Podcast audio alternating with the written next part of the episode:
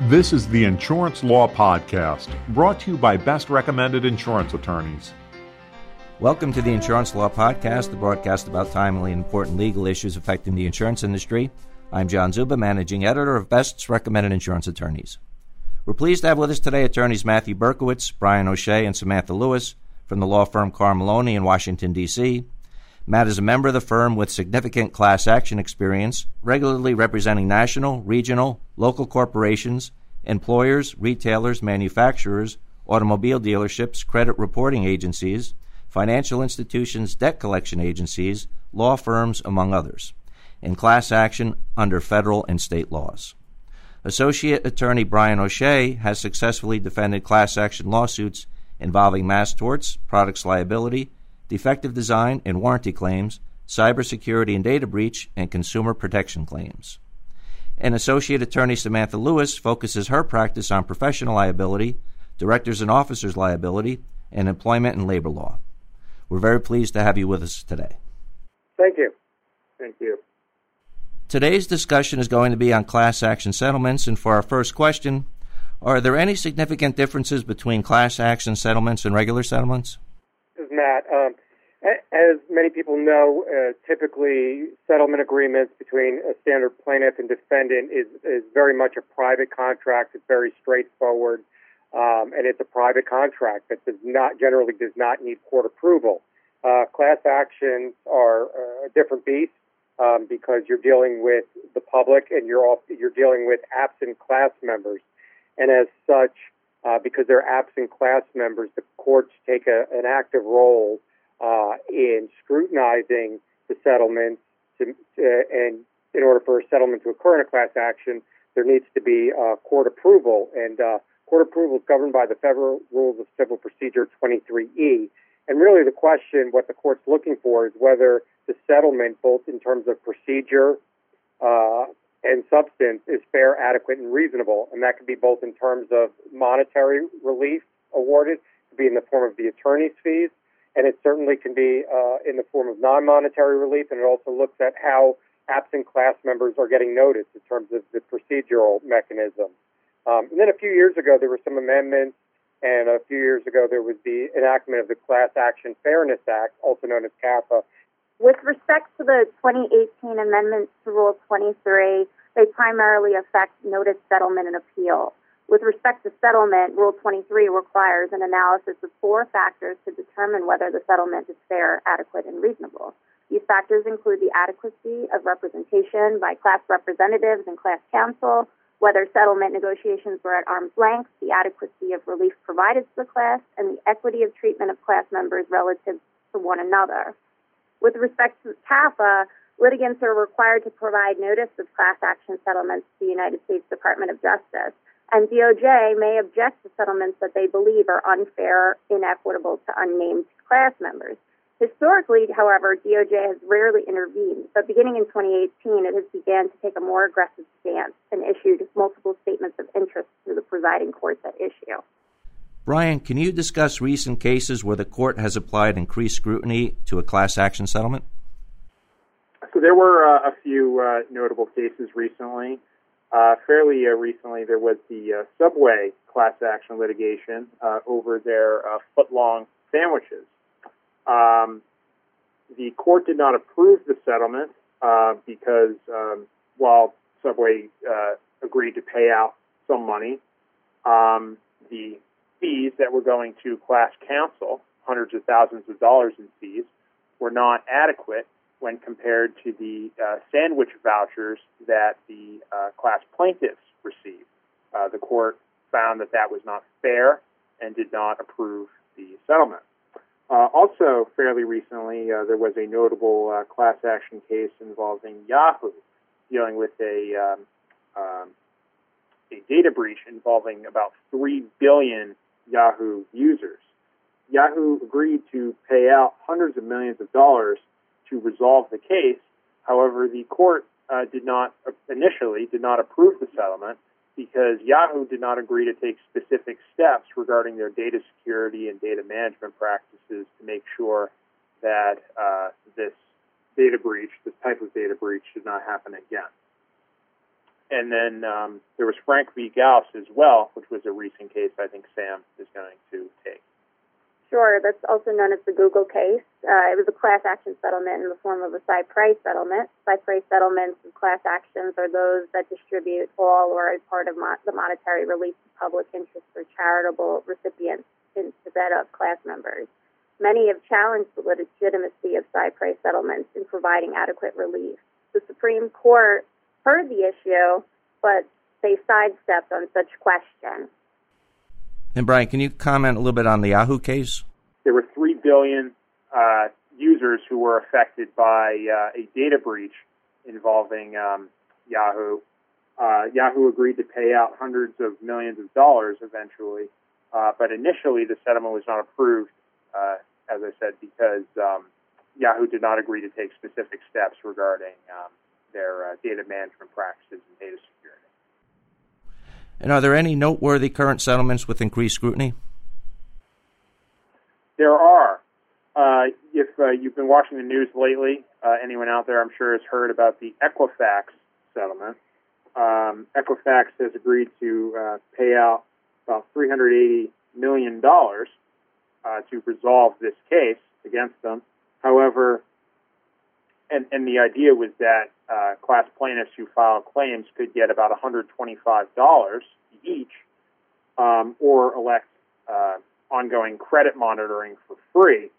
However, millions of people have uh, made claims for monetary relief, and now the result is likely to be that uh, class plaintiffs who made such claims will get about cents uh, on the dollar compared to uh, the $125 they would have gotten before. There is a fairness hearing that is set for December in this case, so it is yet to be seen whether the court will actually approve the settlement. So, you all have addressed some recent key, key decisions and cases. In light of these cases, what are some important considerations for our audience when entering into class action settlements? And this is Matt, and I'll just start. And it, it kind of comes back to um, what we said at the outset: is that this is going to going into a settlement have to be aware that you're going to need court approval. So you, you're going to have to be aware that the court is looking to make sure that the settlement is fair, adequate, and reasonable. Um, and that could be in terms of making sure that there's uh, enough, you could say, money on the table to fairly add, uh, uh, to to compensate the plaintiff. You also need to be aware that in a class action settlement, people can opt out if the money is not sufficient. Um, also, going to have to be aware that there are certain notice requirements and that the settlements are going to take time. So this isn't necessarily a very private uh, agreement that could be resolved within a, a, couple of weeks and money distributed in a couple of weeks or a settlement check in a, in a week or two. This is something that requires a fairness hearing. It requires a hearing. It requires uh, briefing. It requires notice to absent class members uh, their rights to opt out of the class, and then certainly uh, the court um, to approve. And as Sam mentioned earlier, different uh, the Attorney General as well as DOJ from different states to um, have the opportunity to, to object to it. And then I think Brian had a couple of points as well. Well, Sam. Well, yeah. In addition to the adequacy of the money, which is always important, uh, as happened in the Yahoo case, it's important for anyone resolving a class action to consider uh, agreeing to take specific steps um, in order to make sure that the in, in, order to redress the claim. So Yahoo needed to take specific steps regarding data security, um, and uh, other you know, and Equifax has agreed to do a take similar steps. So uh, the non-monetary relief is an important consideration as well. Going off of that, uh, it's important to ensure that the class action settlement negotiations were at arm's length. Um, many commentators and legal and analysts out there suggest uh, utilizing a third party mediator um, to avoid any potential bias uh, amongst uh, the parties. Okay, thanks very much. And what's the impact on the defendant's insurer as part of the settlement? Yeah, that's a good question too, and that kind of goes a little bit what we're talking about as far as uh, court approval. And you know, typically, defendant in, in the insurance company, you know, the goal often is to uh, pay as little as possible. Um, obviously, that's still the goal as part of a class action settlement.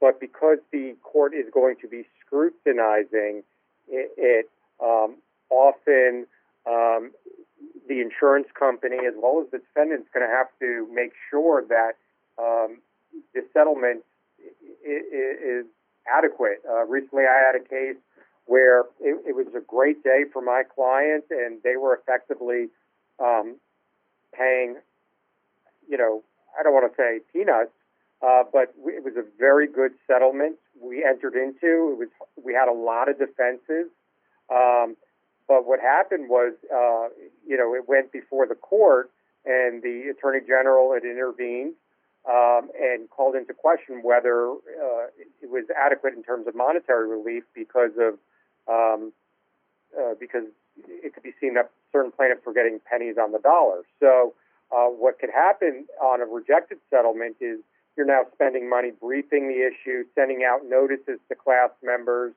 um, and it gets rejected. Um, you're now incurring defense costs when that could have been going to settlement and, and that settlement then could get overturned by a court, and then you wind up having to litigate it and wind up spending more money. Uh, the other issue is that uh, not only might it, if, if the money is not adequate, and that could be a, a long-term cost for the insurance company, that it's going to uh, the case would continue when the hope was it was going to settle. The other problem is that if, uh, as Brian was kind of alluding to in, in the Equifax case, if that uh, out, uh, putative class members are seeing that they're only going to get pennies on the dollar or a very low uh, award, they have the option of uh, opting out of the class and bringing their own claim individually. So if the overall pool of money is low and people are aware that it's low and they can tell that their share is going to be insignificant, they may choose to opt out and then bring individual claims. And I think the last thing that an insurance company wants is to settle a matter which it was hoping to be final and resolve this in full. And the next thing they know, they have 100, 200, 300 class members opting out and bringing 300 individual suits. Um, so that is not necessarily guarding against the risks that it was hoping to when entering into a settlement. So I guess the moral of the story is, is going back to that first question and the last question, kind of bookend that because it requires court approval, because it's got to be fair, adequate, and reasonable, um, you're sometimes looking to make sure that the monetary relief uh, is not necessarily what you think it to be your best day today, but what is going to be your best day uh, six months or a year from now um, in fully resolving uh, the class action with finality. You've just listened to attorneys Matthew Berkowitz, Brian O'Shea, and Samantha Lewis from the law firm Carr Maloney in Washington, D.C. And special thanks to today's producer, Frank Vowinkel. And thank you all for joining us for the Insurance Law Podcast. To subscribe to this audio program, go to our webpage, www.ambest.com slash claims resource. If you have any suggestions for a future topic regarding an insurance law case or issue, please email us at lawpodcast at ambest.com. I'm John Czuba, and now this message. Best Insurance Professionals and Claims Resource is the top website for locating qualified professionals and need to know insurance information for the claims market. Brought to you by AM Best, the world leader in insurance industry information. Visit ambest.com slash claims resource.